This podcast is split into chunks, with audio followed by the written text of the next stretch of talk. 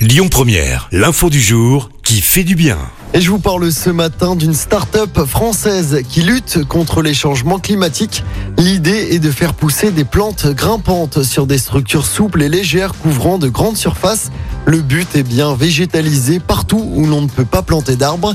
Ces îlots de fraîcheur sont parfaits pour atténuer l'exposition au soleil et à la chaleur dans des endroits très exposés, à l'image par exemple de grandes places.